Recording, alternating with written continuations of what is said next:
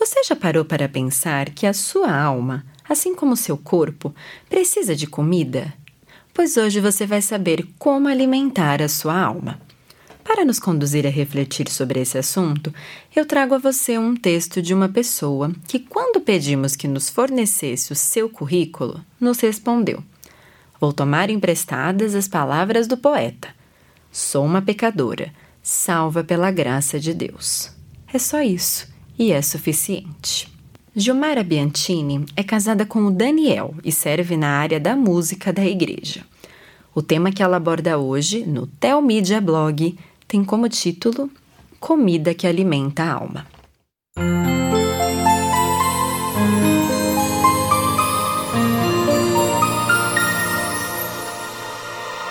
Ar, água e comida formam a tríade que sustenta a vida humana.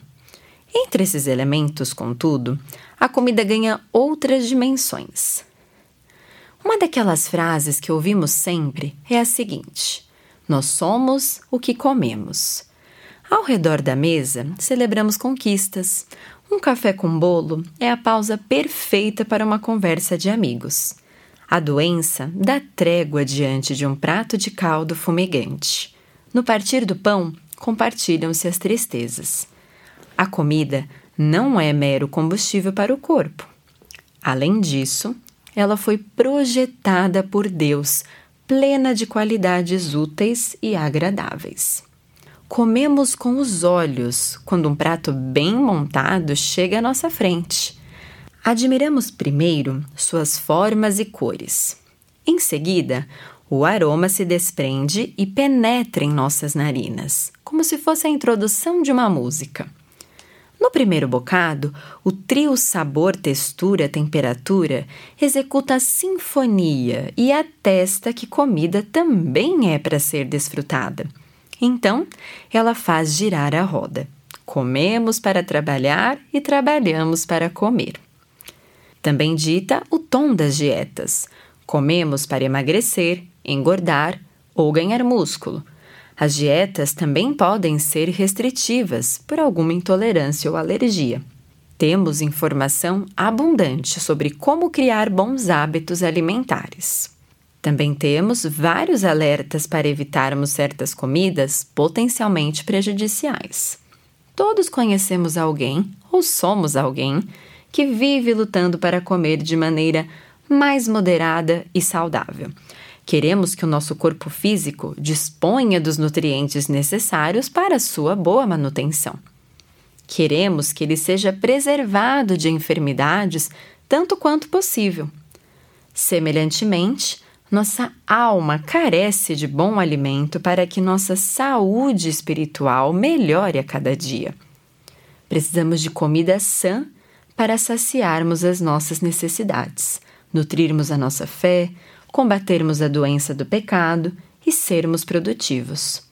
Onde então podemos nos abastecer com equilíbrio e segurança? O culto é a nossa refeição familiar semanal. É o dia separado especialmente para que nossa atenção esteja intencionalmente concentrada numa robusta comida espiritual. Ao longo do culto, recebemos doses de encorajamento, por exemplo, as letras dos hinos ou canções nos fazem recordar as verdades divinas. As orações recitam partes das Escrituras e nos elevam ao trono da graça, colocando nosso foco no eterno. O sermão expõe a verdade da palavra e viabiliza o agir do Espírito em nosso coração, corrigindo e instruindo. A ceia, aludindo a uma mesa posta no passado, nos fortalece no presente e oferece esperança no futuro. Há comunhão com os irmãos, que compartilham como Deus tem se manifestado em suas lutas e vitórias. De fato, é um verdadeiro banquete, um antegozo do que serão as bodas do Cordeiro. Como o Senhor é gracioso! Ao nos achegarmos para adorá-lo, ele nos concede bondosamente comida tão abundante. Vamos a ele de mãos vazias e de coração quebrado, mas somos despedidos satisfeitos e transbordantes.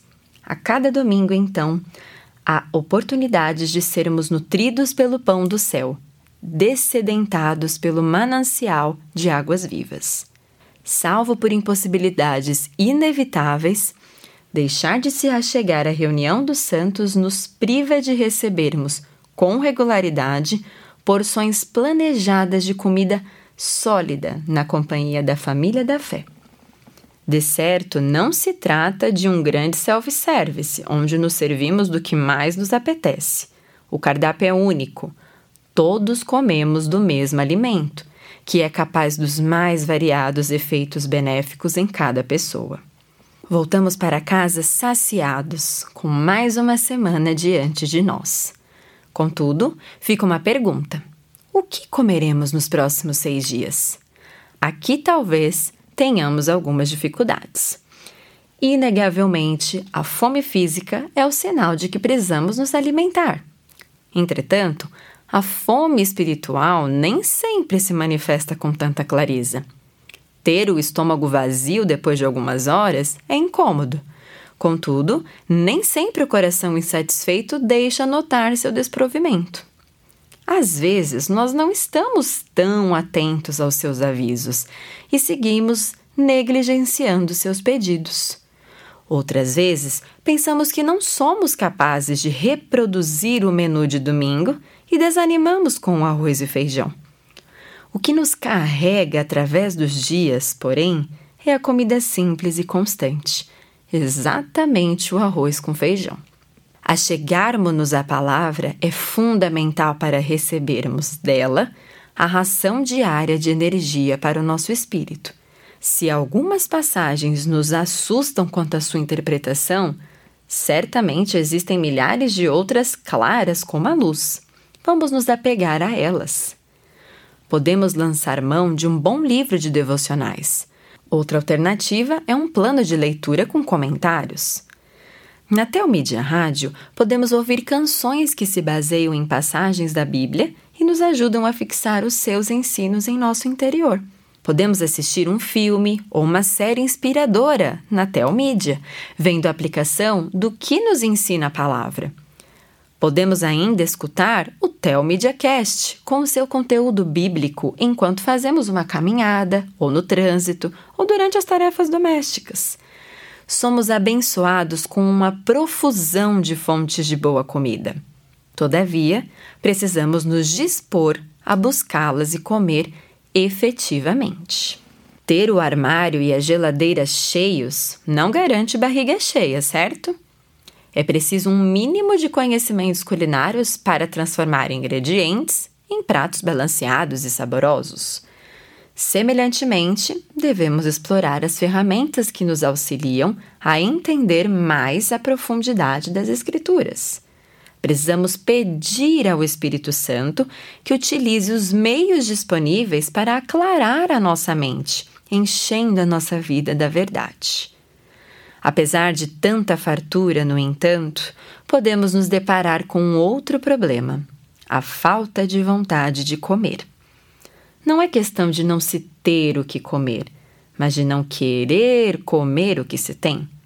É a velha piada. Hoje estou com fome de bolo de chocolate.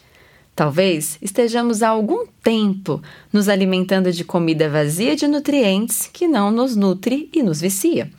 Em vez de recorrermos à despensa de Deus, nós nos deixamos levar por propagandas de fast food. Descuidamos do que tem chegado a nós através dos olhos e dos ouvidos e vamos nos debilitando. Vemos a embalagem bonita que grita cristão.